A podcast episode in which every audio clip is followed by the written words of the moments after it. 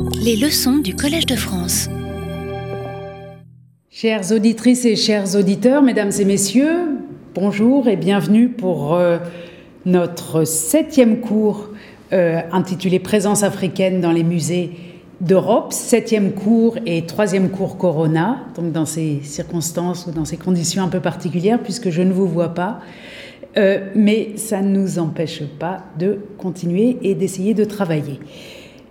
Le cours d'aujourd'hui s'intitule La méthode scientifique et il est consacré à euh, un troisième type euh, d'acteurs qui ont contribué à la constitution des collections africaines dans les musées européens, les scientifiques, les ethnologues, les anthropologues. Donc après avoir évoqué les militaires, les missionnaires, nous en arrivons aux euh, universitaires et aux spécialistes euh, d'ethnologie dans les musées. Je résume très rapidement les cours précédents. Il a d'abord été question au XVIe siècle de la venue d'objets faits pour le euh, public européen, pour les collectionneurs européens dynastiques et pour les cabinets de curiosité. puis nous avons évoqué les explorateurs et leurs différents modes d'acquisition d'objets par l'achat, par les échanges, par les dons et euh, nous avons évoqué aussi les échecs, euh, les, obstacles qui ont pu se euh, poser, s'opposer à eux lors des tentatives d'acquisition de pièces qu'ils auraient aimé envoyer dans les métropoles. Dans la séance intitulée De grands musées vides, nous avons évoqué les années 1800 80, avec d'une part le partage de l'Afrique entre les puissances européennes et d'autre part la constitution des grands musées ethnologiques pour euh, constater qu'il y avait un lien étroit entre la géographie coloniale, la chronologie coloniale et euh, la euh, constitution, la composition des collections africaines dans les musées d'Europe, qu'il s'agit de grandes villes comme Paris ou de villes de, plus, de moindre envergure comme Stuttgart. Vous voyez ici euh, la statistique qui porte sur le musée de Stuttgart. Au 1, 2, 3, 4, 5e cours, nous avons évoqué euh, la prise de trophées militaires et leur présence dans les musées européens aujourd'hui, où ils sont encore parfois présentés comme des trophées. Et puis, la semaine dernière, nous avons évoqué le travail ou l'œuvre ou euh, les pratiques des missionnaires qui, au nom du Christ, au nom de la conversion ou pour dans, la foulée de la conversion des populations locales à la foi chrétienne, se sont appropriés un certain nombre d'objets, pas seulement euh, des objets rituels, mais aussi et de manière privilégiée des objets euh, rituels, des objets dédiés aux cultes locaux qu'ils étaient euh, en passe d'éradiquer. Et nous avons évoqué notamment l'exposition missionnaire de Rome de 1925 et le type d'objets envoyés dans les collections et nous voici aujourd'hui donc euh, en présence des scientifiques et euh, des scientifiques à la fois universitaires et des scientifiques de musées, comme vous le verrez. Le cours s'articule en trois volets qui s'intitulent d'une part La loi des séries, deuxièmement Frobenius et troisièmement Raid scientifique, entre guillemets, puisqu'il s'agit d'une citation, j'y reviendrai. Et le document du jour aujourd'hui n'est pas comme d'habitude celui que vous voyez en arrière-plan, mais un document euh, qui m'a été inspiré par euh, l'actualité et par cette photographie euh, qui montre un scientifique, donc un conservateur de musée à Berlin, en costume de désinfection avec sur, une surblouse, des gants, un appareil respiratoire, des lunettes et un masque de protection. masque de protection qui fait face à un masque euh, africain euh, originaire de la région du Congo que euh, cet observateur très équipé regarde droit dans les yeux. Cette photographie illustre bien le cours, ou en tout cas fait écho aux questions que nous allons poser dans ce cours, la question de l'accès scientifique à euh, des pièces qui, dans leur contexte d'origine, euh, ont de toute autre fonction, donc leur transformation par le musée en objet scientifique d'une part, mais aussi, et c'est euh, le lien avec l'actualité, le fait que par leur mu ou dans le processus de muséalisation, un très grand nombre de pièces venues d'Afrique au sud du Sahara, mais pas seulement, ont été traitées au cours des années 20 et des années 30 avec des biocides, des substances chimiques destinées à les désinfecter, substances chimiques qui font que ces collections aujourd'hui sont euh, contaminées, infectées, que pour certaines d'entre elles ou pour certains objets, on ne peut plus les euh, toucher, les approcher qu'avec des précautions infinies. Et ces précautions ont mené ces derniers jours le euh, conservateur des collections africaines de Berlin à annoncer fièrement que les musées de Berlin allaient offrir leurs gants et leurs masques euh, aux hôpitaux de Berlin pour lutter contre le coronavirus. Et on est donc avec euh, ce, don annoncé ici sur Twitter, et vous voyez le tweet de Jonathan Fine, euh, fier d'annoncer ce don. On voit combien les collections africaines et extra-européennes dans les musées ethnologiques en Europe, pas seulement en Allemagne et dans toute l'Europe, sont elles aussi d'une certaine manière contaminées, contaminées euh, à différents degrés, mais au sens chimique du terme également. Je reviendrai sur la carte qu'on voyait en arrière-plan, exceptionnellement, donc plus tard dans le cours. Première partie, la loi des séries. Alors, les musées, lorsqu'ils collectionnent, et en particulier les musées d'ethnologie, les musées ethnographiques, leur nom varie euh, au moment de leur création au XIXe euh, siècle, ont une idée principale ou un concept qu'ils suivent jusqu'à l'époque actuelle, qui est le concept de la série. Il a été énoncé par les premiers directeurs de musées, par les premiers euh, ethnologues, euh, donc ceux qui étudient les cultures par le biais de leur culture matérielle. Vous voyez ici Adolphe Bastian, le spiritus rector des musées de Berlin, grand euh, américaniste, qui écrit en 1899 Tout musée d'ethnologie doit viser l'objectif qui guide aussi les musées d'histoire naturelle, l'exhaustivité scientifique au sein de sa discipline. Le musée zoologique considère toutes les espèces animales. Le musée botanique ne s'autorise aucune lacune lorsqu'il choisit les formes caractéristiques. De même, le musée d'ethnologie doit-il rendre compte de tous les peuples vivant sur la Terre. Et non seulement de tous les peuples, mais de toutes les catégories d'activité de ces peuples. Il y a un souci, un désir, un fantasme, une hybris d'exhaustivité euh, qui est à l'origine de la création des musées d'ethnographie, d'ethnologie au sens où nous les connaissons aujourd'hui. Cette euh, prise de position euh, de Bastian que j'évoquais à l'instant se retrouve dans d'autres contextes culturels, notamment en France. Vous voyez ici sur la droite Ernest Ami, le fondateur du musée d'ethnographie du Trocadéro, qui ne euh, dit pas autre chose lorsque, autour de 1900, il écrit L'étude de toutes les manifestations matérielles de l'activité humaine appartient à l'ethnographie, et donc à ses musées, alimentation et logis, habillements et parures, armes de guerre et instruments des travaux de la paix, chasse, pêche, cultures et industries, moyens de transport et d'échange, fêtes et cérémonies civiles et religieuses, jeux de toutes sortes, arts plus ou moins développés, tout ce qui, dans l'existence matérielle des individus, des familles ou des sociétés, présente quelques traits bien caractéristiques, est du domaine de l'ethnographie et de ses musées. Avec cette idée de d'embrasser toutes les cultures matérielles de tous les peuples du monde, le musée se donne une tâche qui est euh, une tâche euh, systématique, euh, donc non seulement de collecte massive, mais encore d'élaboration de séries, puisque on va tenter de couvrir non seulement tous les domaines, mais aussi toutes les variations entre ces domaines. C'est particulièrement net quand on regarde les premières publications scientifiques liées euh, à ces musées ethnographiques, par exemple euh, celle produite par le musée du Congo à Bruxelles, actuel Africa Museum de Tervuren, euh, qui, dans sa forme, dans la forme de ses publications et dans leurs propos, ont une ambition euh, scientifique, d'une part, qui s'appuie beaucoup, en large pour une grande partie, et le, musée euh, du Congo à Bruxelles n'est pas le seul dans son cas, c'est commun, cette pratique est commune aux musées et aux ethnographies européennes, où il s'agit de s'appuyer donc sur l'étude de séries. Vous voyez au titre de cette publication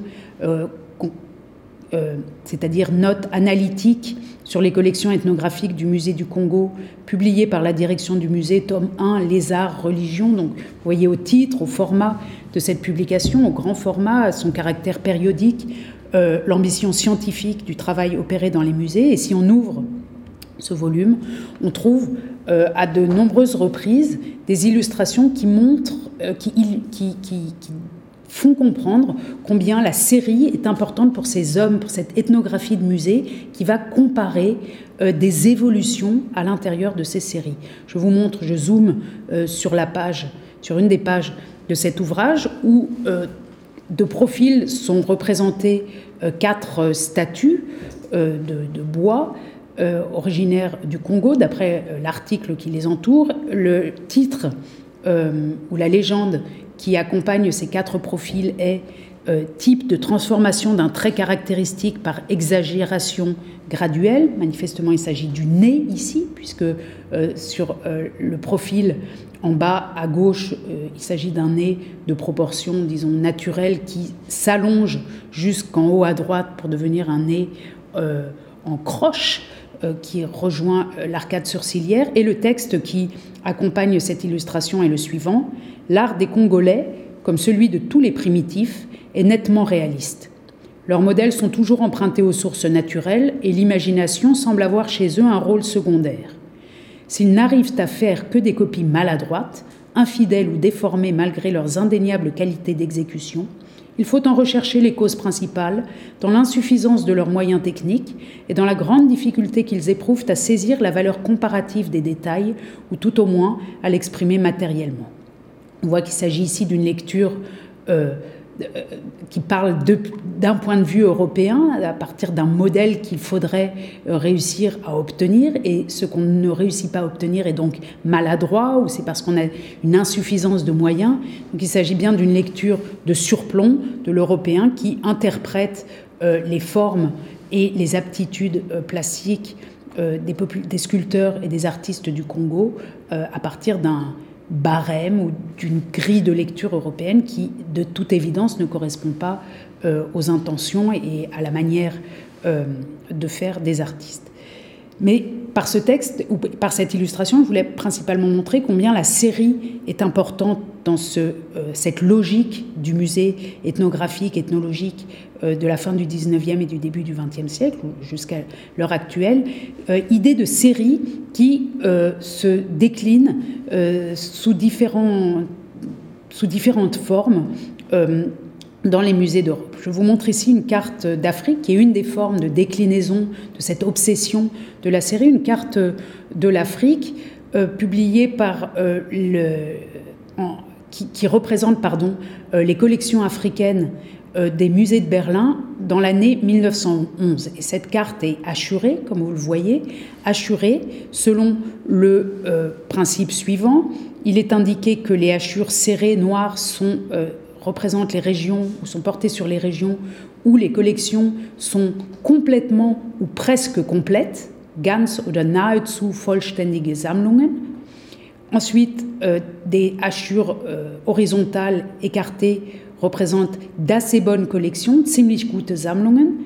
Des euh, pointillés représentent des schlechte, sehr lückenhaften Sammlungen, c'est-à-dire des collections mauvaises et très lacunaires. Et puis les espaces blancs euh, représentent les régions d'Afrique pour lesquelles les musées de Berlin n'ont pas ou presque pas de collection. Ce qui est intéressant dans cette légende, c'est de voir que euh, donc certaines régions d'Afrique, et d'ailleurs on ne s'en étonne pas, il s'agit des régions colonisées par l'Allemagne avant la Première Guerre mondiale, euh, ou des protectorats allemands, euh, représente des séries pratiquement complètes et qu'il est question sinon de régions pour lesquelles on a des collections que lacunaires. La lacune étant l'ennemi du musée ethnographique, ethnologique et l'ennemi des scientifiques de musée dans ces années euh, charnières autour de 1900 et ça continuera de l'être jusqu'aux années 40.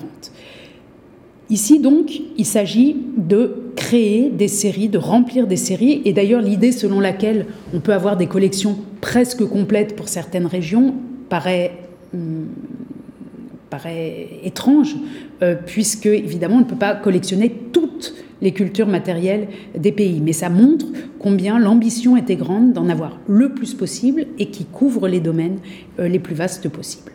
Marcel Mauss, le grand Marcel Mauss, euh, qui autour de 1907 euh, a écrit un, document resté longtemps inédit sur les musées européens, les musées ethnologiques européens, ou plutôt sur le musée, la situation des musées ethnographiques français en comparaison avec les musées européens, écrit à propos des musées allemands, dont on vient de voir ici la carte pour ce qui concerne l'Afrique.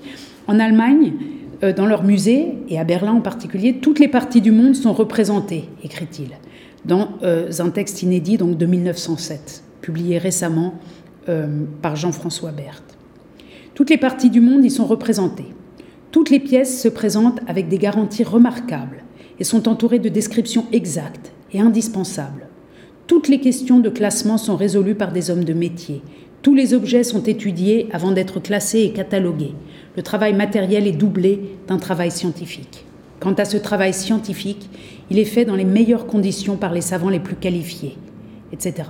Ici, Mauss donc euh, revient d'abord sur la complétude des musées allemands, toutes les parties du monde sont représentées, mais aussi sur le caractère scientifique, sur l'appareil scientifique qui accompagne les pièces présentées ou conservées dans les musées euh, berlinois, appareil scientifique qui fait la qualité euh, de ces musées.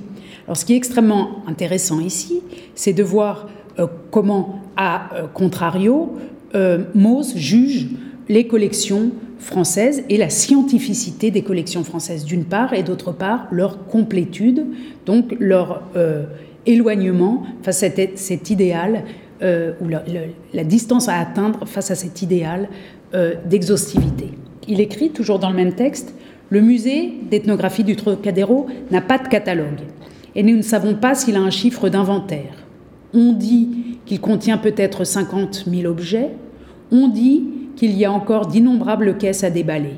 Les salles obscures où il est relégué, les vitrines, sortes de boîtes, d'armoires d'exposition, sont pleines. Mais quelles que soient les critiques qu'on peut faire à ce musée et à sa précédente administration, il faut rendre cette, il faut rendre cette justice à celle-ci pendant de longues années, on a beaucoup fait au Trocadéro, beaucoup avec rien et sans personnel. Malgré tout, il y a là des collections. Premièrement, deuxièmement, troisièmement, quelques bonnes séries africaines provenant exclusivement de nos colonies françaises.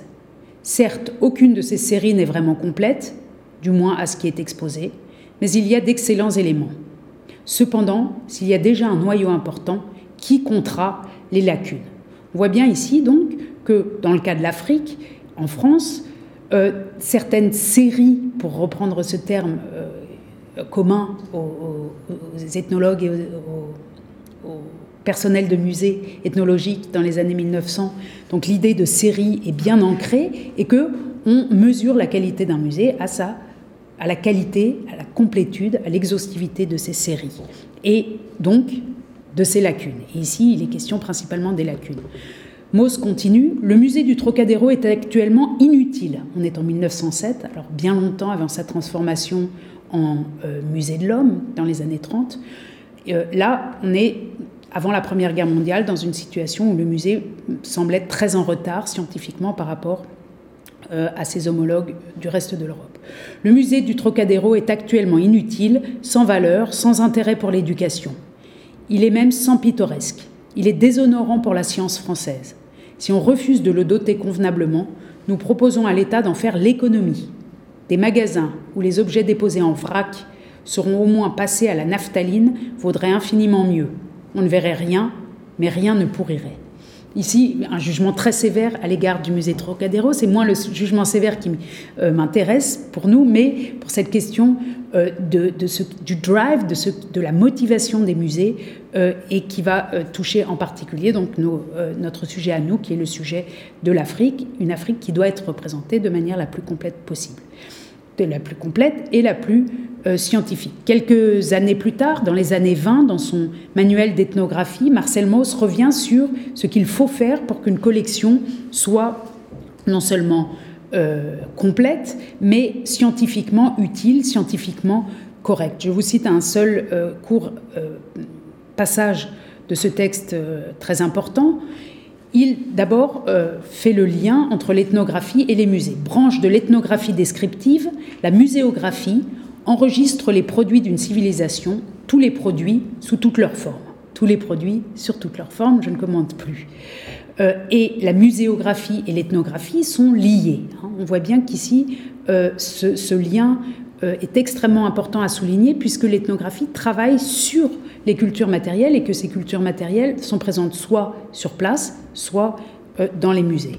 Il continue, les collections de musées sont le seul moyen d'écrire l'histoire des peuples extra-européens sous-entendus.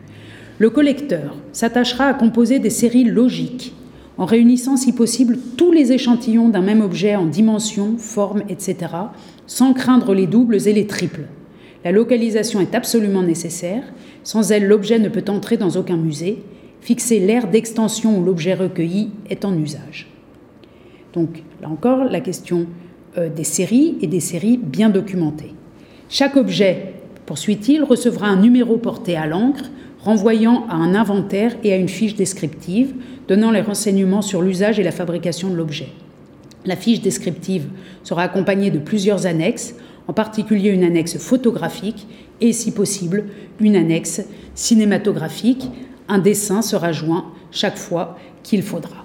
Ici, avec ce texte, on a une description exacte d'une pratique qui est déjà établie depuis longtemps lorsque Marcel Mauss l'écrit pour la France dans les années 20, établie depuis longtemps euh, dans d'autres pays et dans d'autres musées euh, d'Europe, une pratique qui transforme donc les objets venus d'Afrique au sud du Sahara, qui les transforme en objets d'études scientifiques. On a vu dans les précédentes séances qu'à chaque moment d'extraction, de ponctionnement, de prise, ces objets changent de statut.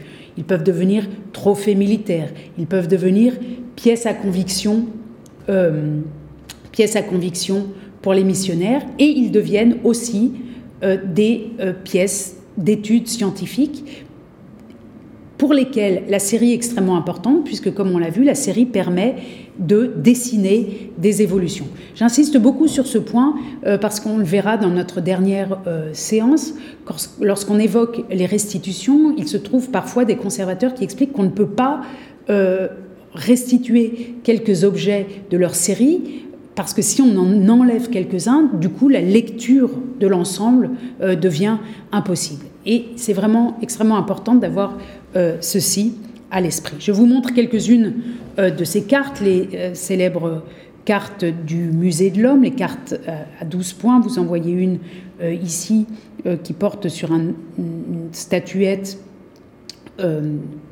rapportée d'ailleurs par le missionnaire Tastevin du Congo. Je vous montre une autre fiche d'un autre type issue du musée ethnologique de Bâle. Et vous voyez que ces cartes ont chacune une logique euh, différente ou une, mise en, une, mise en, page euh, différente, mais qu'elles comportent les mêmes indications, indications d'origine, numéro d'inventaire, nom du collectionneur, ici il s'agit bien de Léo, Léo Frobenius, euh, et d'une pièce qui a été saisie ou prise ou achetée par Frobenius, collectionnée, comme on dit, au sud du Nigeria. Il s'agit d'un bâton d'oracle en ivoire et on voit que c'est Frobenius qui l'a collectée, qu'elle a été vendue sur le marché, qu'elle est arrivée ensuite euh, dans les collections du musée de Bâle. Ces fiches documentent non seulement les objets, mais dans certains cas aussi euh, le moment de leur extraction. Vous voyez ici une fiche euh, documentant le démarouflage de peinture en Éthiopie, dans une église de Gondar. Démarouflage, c'est-à-dire décoller la couche de peinture des murs euh, d'une église. Ces peintures sont aujourd'hui conservées au musée euh, du Quai Branly. On voit bien ici sur cette photographie comment euh, Marcel Griol et un autre membre de la mission Dakar Djibouti sont en train de détacher cette couche de peinture pour l'emporter ensuite en France. La série est donc et la série et le travail scientifique sur les collections sont finalement l'ADN euh, des musées. Et cela explique que dans les euh, dépôts et dans les réserves des musées, euh, comme celle euh, du euh, musée du Quai Branly, où sont présentés les instruments de musique, ici africains, des instruments à cordes, on trouve de longs ensembles, d'importants ensembles d'objets qui se ressemblent presque tous, mais c'est bien dans ce presque que, au XIXe siècle et au XXe siècle, les conservateurs, les experts, les ethnographes et ethnologues de musées trouvent leur plaisir, leur raison d'être scientifique, puisque pour certains, il s'agit de reconstituer donc des évolutions euh, géographiques et chronologiques dans ces séries. Alors, l'objet venu d'Afrique est transformé au cours de sa muséalisation, il est neutralisé, il est fixé, il est euh, inventorisé, cartifié, il fait l'objet de cartes, et il fait aussi l'objet euh, de transactions financières sur lesquelles j'aimerais euh, venir rapidement en évoquant l'exemple ou la carrière d'un très célèbre africaniste allemand, Léo Frobenius, peut-être le plus célèbre africaniste allemand, qui a eu une longue carrière, qui a été un personnage très populaire, un peu sulfureux, qui aime poser, vous le voyez sur cette photographie, encore jeune homme, et qui a notamment publié un grand nombre d'ouvrages euh, qui ont fait date pour euh, l'imaginaire, non seulement pour la science ethnologique, ethnographique euh, européenne concernant l'Afrique, mais aussi pour l'imaginaire lié à l'Afrique jusqu'aux années 1930. Si vous consultez les bases de données, les catalogues des musées allemands et des musées du monde entier, à vrai dire, mais en particulier des musées allemands, vous constatez que souvent, Frobenius a été le premier ou le collectionneur, la personne à qui ces musées doivent de nombreuses pièces. Je vous montre ici euh, un tableau euh, qui montre la provenance de quelques pièces d'Afrique euh, de l'Ouest, de Berlin, du musée ethnologique de Berlin, et vous voyez marqué en jaune la provenance. Frobenius, Frobenius, Frobenius, 1904, d'une part, un peu plus loin, 1912, 1913. Euh, Il s'agit d'un très grand nombre d'objets, de plusieurs dizaines de pièces, en fait, euh, dans certains musées, de plusieurs milliers euh, de pièces rapportées par Frobenius, qui était chargé par les musées de compléter leur collection. À propos de celle-ci, donc je vous montre peut-être un peu plus précisément une statuette Yoruba, donc originaire de l'actuel Nigeria, euh, du musée ethnographique de Berlin qui tient encore son étiquette à la main sur laquelle est écrit euh, Frobenius. Et je voudrais évoquer avec vous, sans entrer dans les détails de la carrière euh, spectaculaire de cet africaniste, qui d'ailleurs a une bonne image parmi les. ou qui a eu longtemps une, excellente image auprès de Léopold Sédar Sangor ou d'Aimé Césaire, les, théoriciens de la négritude, puisqu'il euh, est considéré comme l'un des premiers critiques euh, du colonialisme. Mais euh, donc je, n'entre pas dans cette dimension-là de son œuvre, mais plutôt dans ses activités d'approvisionneur des musées allemands notamment, et plus généralement européens, en me transportant avec vous au musée d'ethnologie de Hambourg, qui a changé de nom récemment, qui s'appelle maintenant euh, le Marc, euh, et qui a été euh, installé dans ces lieux que vous voyez ici dans les années au début du XXe siècle. Vous voyez ici une, photo historique de ce musée.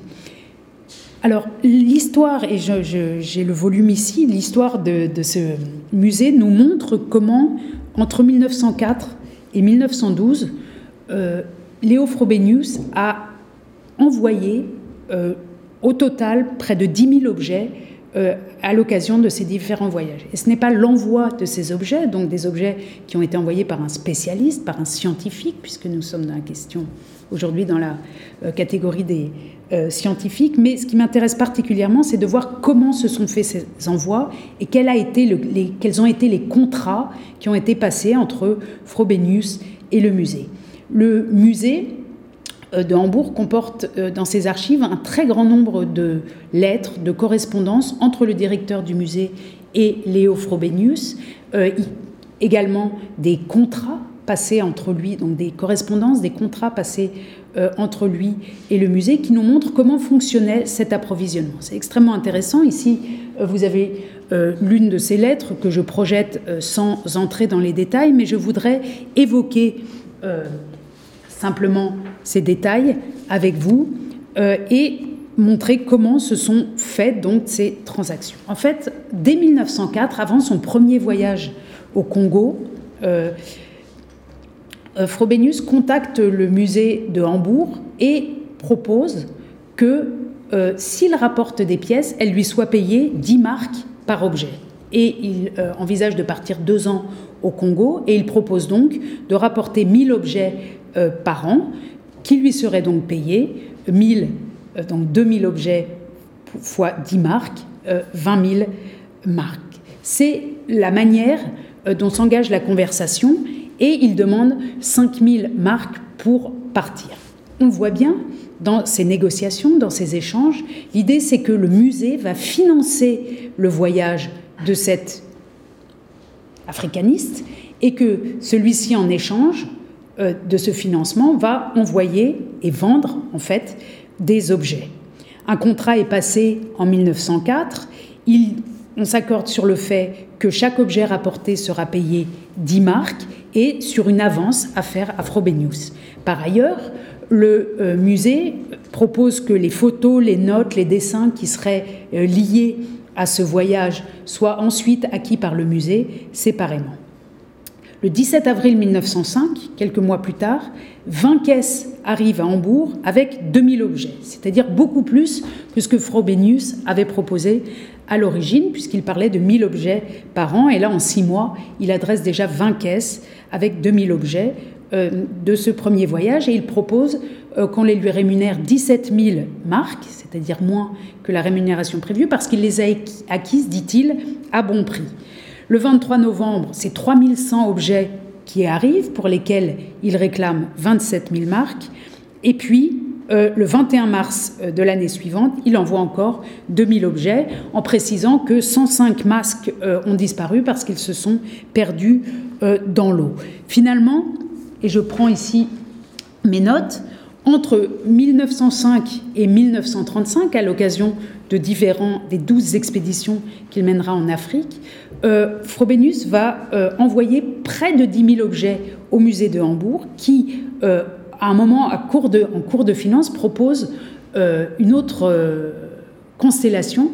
Il propose que quatre musées se mettent ensemble, celui de Leipzig, celui de Hambourg et deux autres à trouver, pour que chacun finance les voyages de Frobenius et profite ensuite des objets qu'il enverrait. C'est un véritable consortium euh, d'achat. Je tenais à l'évoquer, même si c'est pas très euh, près parce qu'on parle de grandes quantités d'objets, et on les regarde peu euh, dans les détails, mais je tenais à l'évoquer parce que pense rarement que ce genre d'envois massifs ont été liés à des transactions financières extrêmement précises, extrêmement négociées. de manière très triste, les près de 9000 objets euh, adressés par Frobenius au musée de Hambourg ont été euh, quasiment toutes détruites, la collection Frobenius, en 1945, euh, à la fin de la Seconde Guerre mondiale. Et je passe maintenant à la troisième et dernière partie, qui sera un peu plus longue que le passage sur, sur l'exemple de Frobenius, que j'intitule Raid scientifique, un, une, expression que j'emprunte à Joly euh, qui, euh, dont le prénom m'échappe à l'instant, Eric euh, Joly, qui a fait des travaux remarquables sur les premières années de l'ethnologie. Alors, ces raids scientifiques, ces missions scientifiques, comme on les appelle aussi communément, sont organisées par les musées de manière diverse dès la fin du XIXe siècle. L'une des manières qu'ont les musées de faire collecter pour eux est d'abord de euh, mobiliser, on l'a déjà vu, on l'a déjà dit, les acteurs présents sur place dans euh, les régions africaines au sud du Sahara et en leur expliquant comment collectionner. Je vous montre ici euh, trois instructions publiées depuis la fin du 19e siècle par deux musées allemands, les musées de Berlin à gauche et au milieu, et en 1931 par les musées français. Donc il s'agit d'instructions euh, pour les collecteurs d'objets ethnographiques sur place, euh, publiées, produites, formulées par les musées européens, il en existe aussi dans le contexte belge, pour que ces collections soient faites, ces séries soient effectuées de manière scientifique et utile pour les musées qui les recevront. Donc on voit bien que les musées ici sont à, l'origine de ces collections scientifiques. Collections scientifiques qui ont lieu, donc, ou expéditions scientifiques qui ont lieu euh, dès la fin du XIXe siècle. On a évoqué Frobenius qui euh, prend lui-même l'initiative de ces voyages, mais qui, dans le contexte français, interviennent plus tardivement, entre les années 20 et les années 30, avec l'idée qu'il faut rattraper un certain retard. je reviens sur la carte évoquée tout à l'heure, que j'ai, euh, qui est reproduite dans ce merveilleux volume Les années folles de l'ethnographie Trocadéro 1928-1937, publié par le Muséum le muséum, euh, qui fait une large part à toutes ces questions de classement, de cartes, d'inventaire et donc euh, à tout le travail scientifique euh, produit autour des collections. Cette carte montre la destination des missions publiques françaises dans le monde, dirigées donc principalement par Paris, euh, la destination des missions, nous indique la légende, est mentionnée selon les noms de pays ou les territoires entre 1925 et 1939, ainsi que les dates des principales missions et le nom d'un ethnographe représentatif noté sous celle-ci.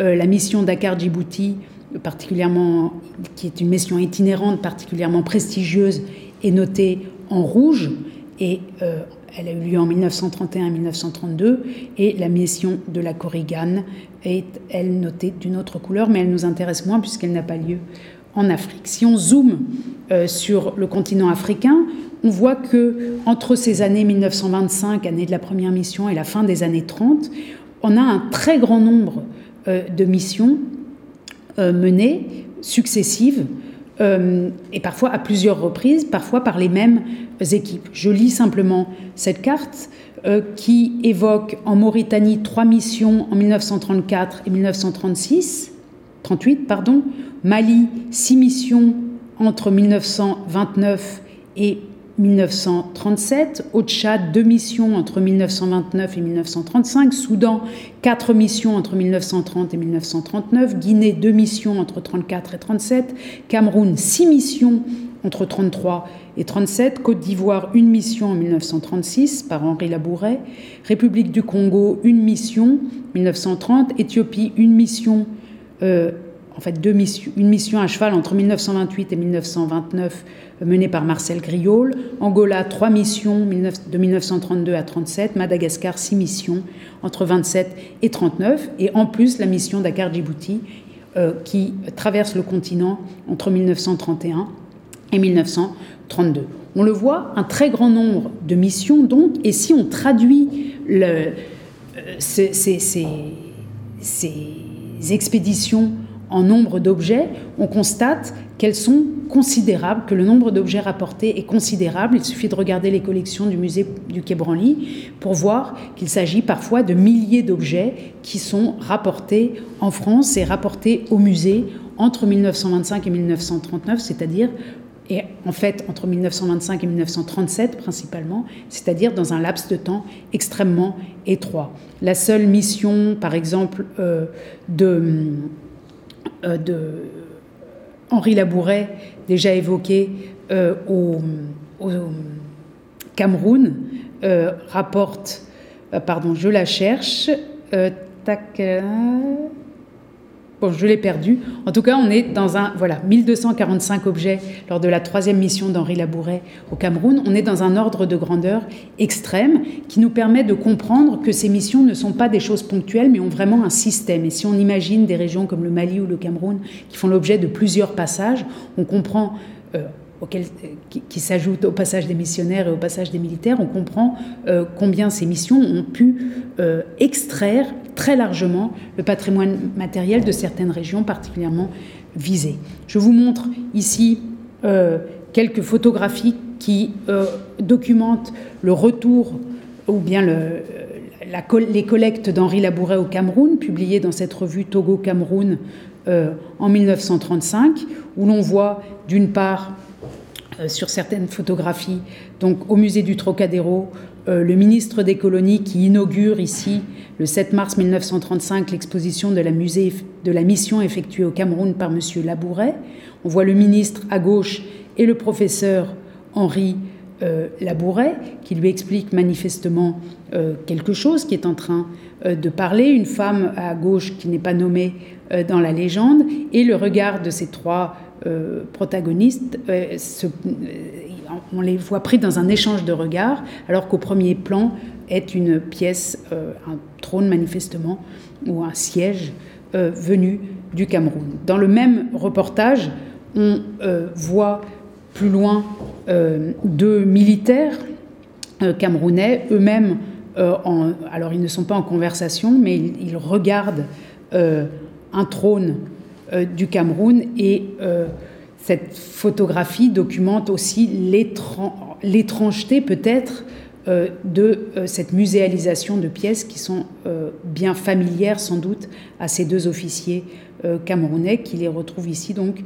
exposé euh, dans, euh, dans un contexte euh, parisien, scientifique, qui donne une toute autre signification à ces pièces. C'était simplement une illustration ici de, la publicité faite à ce type de missions, qui ne sont pas des missions qui se passent de manière discrète, mais qui sont bien souvent accompagnées d'une activité médiatique considérable. C'est particulièrement le cas pour la célèbre mission Dakar-Djibouti, très souvent citée parce qu'elle a euh, engagé notamment Michel Léris, le jeune intellectuel et auteur surréaliste qui était secrétaire proche du milieu surréaliste, qui était secrétaire de la mission. Et je voudrais rester un instant, même si elle est bien connue, euh, sur cette mission, parce qu'elle euh, permet de comprendre, là encore, ce qui arrive euh, aux populations africaines ou au patrimoine africain lorsqu'une telle expédition, lorsqu'un tel groupe de scientifiques traverse leur région.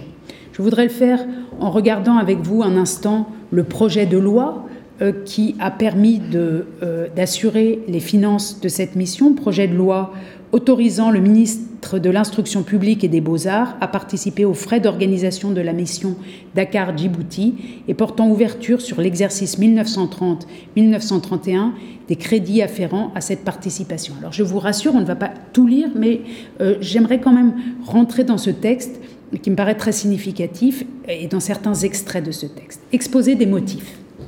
Écrivent euh, le président de la République, le ministre de l'Instruction publique, le ministre des Finances et le ministre du Budget.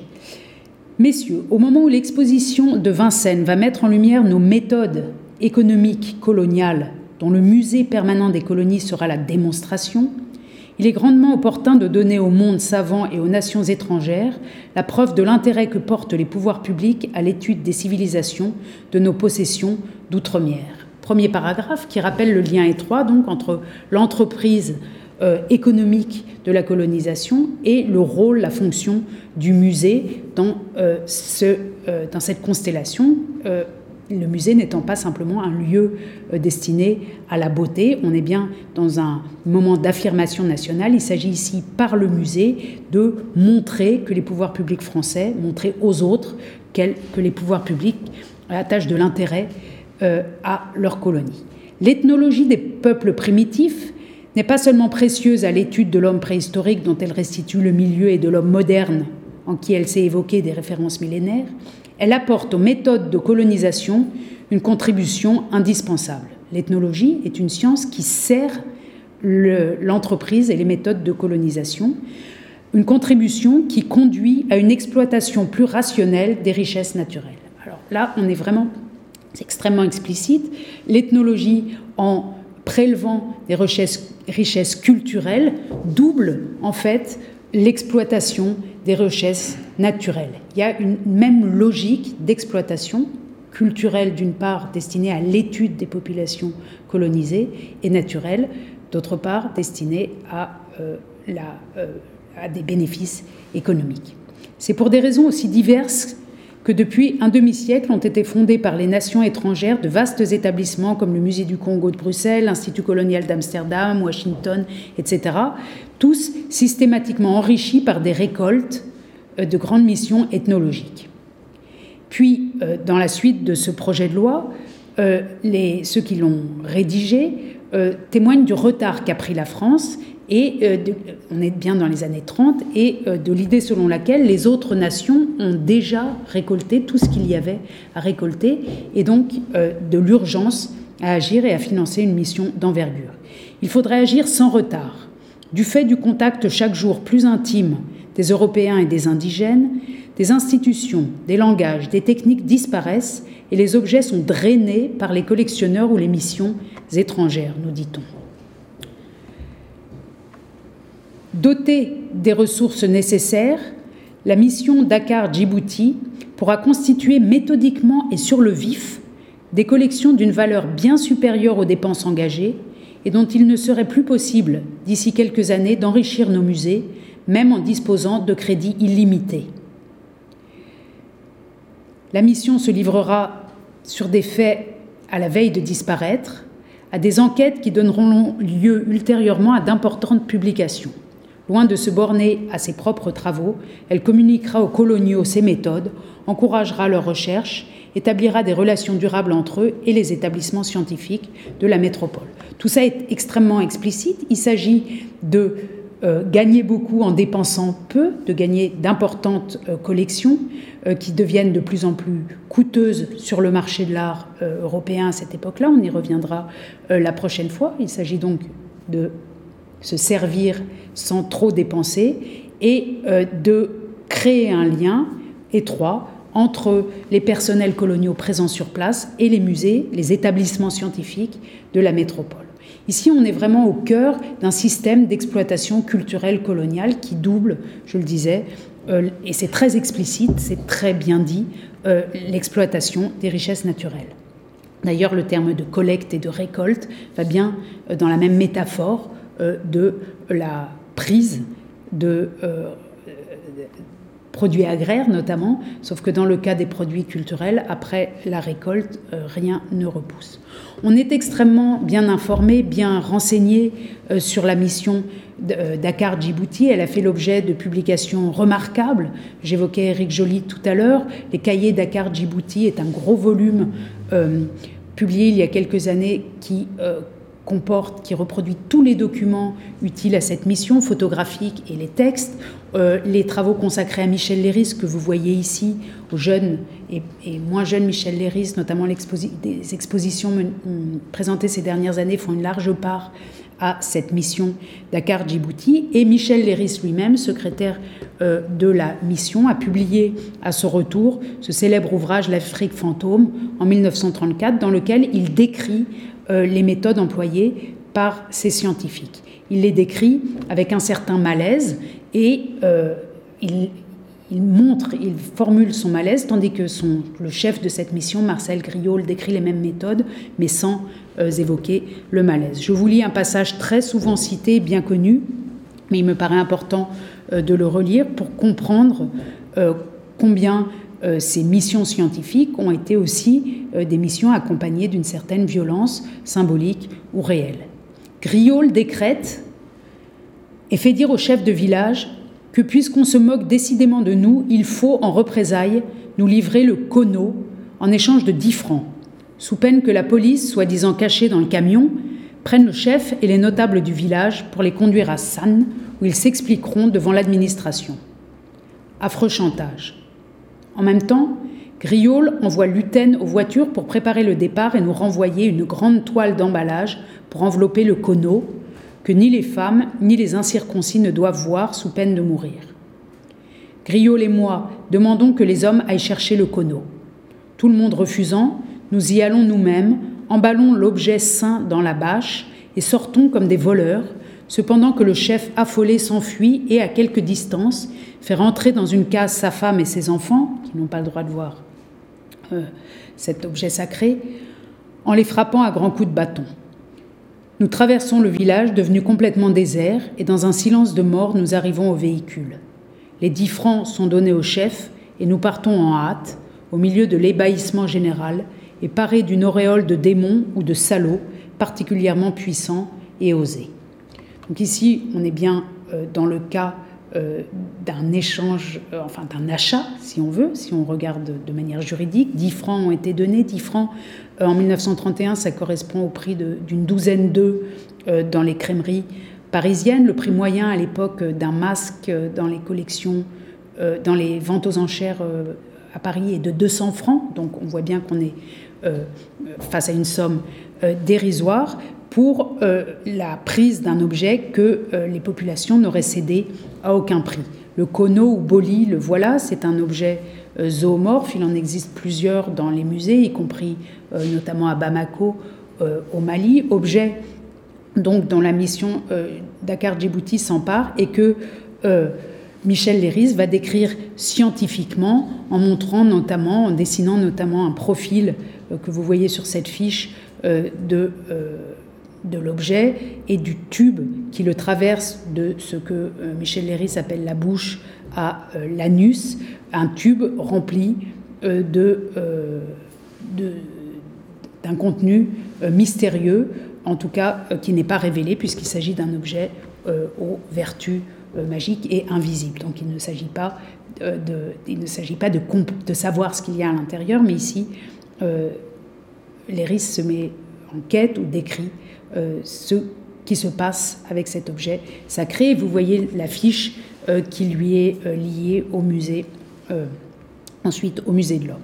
La mission Dakar Djibouti, donc qui est extrêmement bien documentée, sur laquelle on pourrait tenir sans doute des propos plus riches et plus nuancés, qui dépasseraient considérablement le cadre de secours, permet de rapporter à Paris euh, environ 3000 objets qui sont exposés dans une spectaculaire euh, exposition à leur retour et qui sont aujourd'hui présents dans les collections euh, du musée du Quai Branly.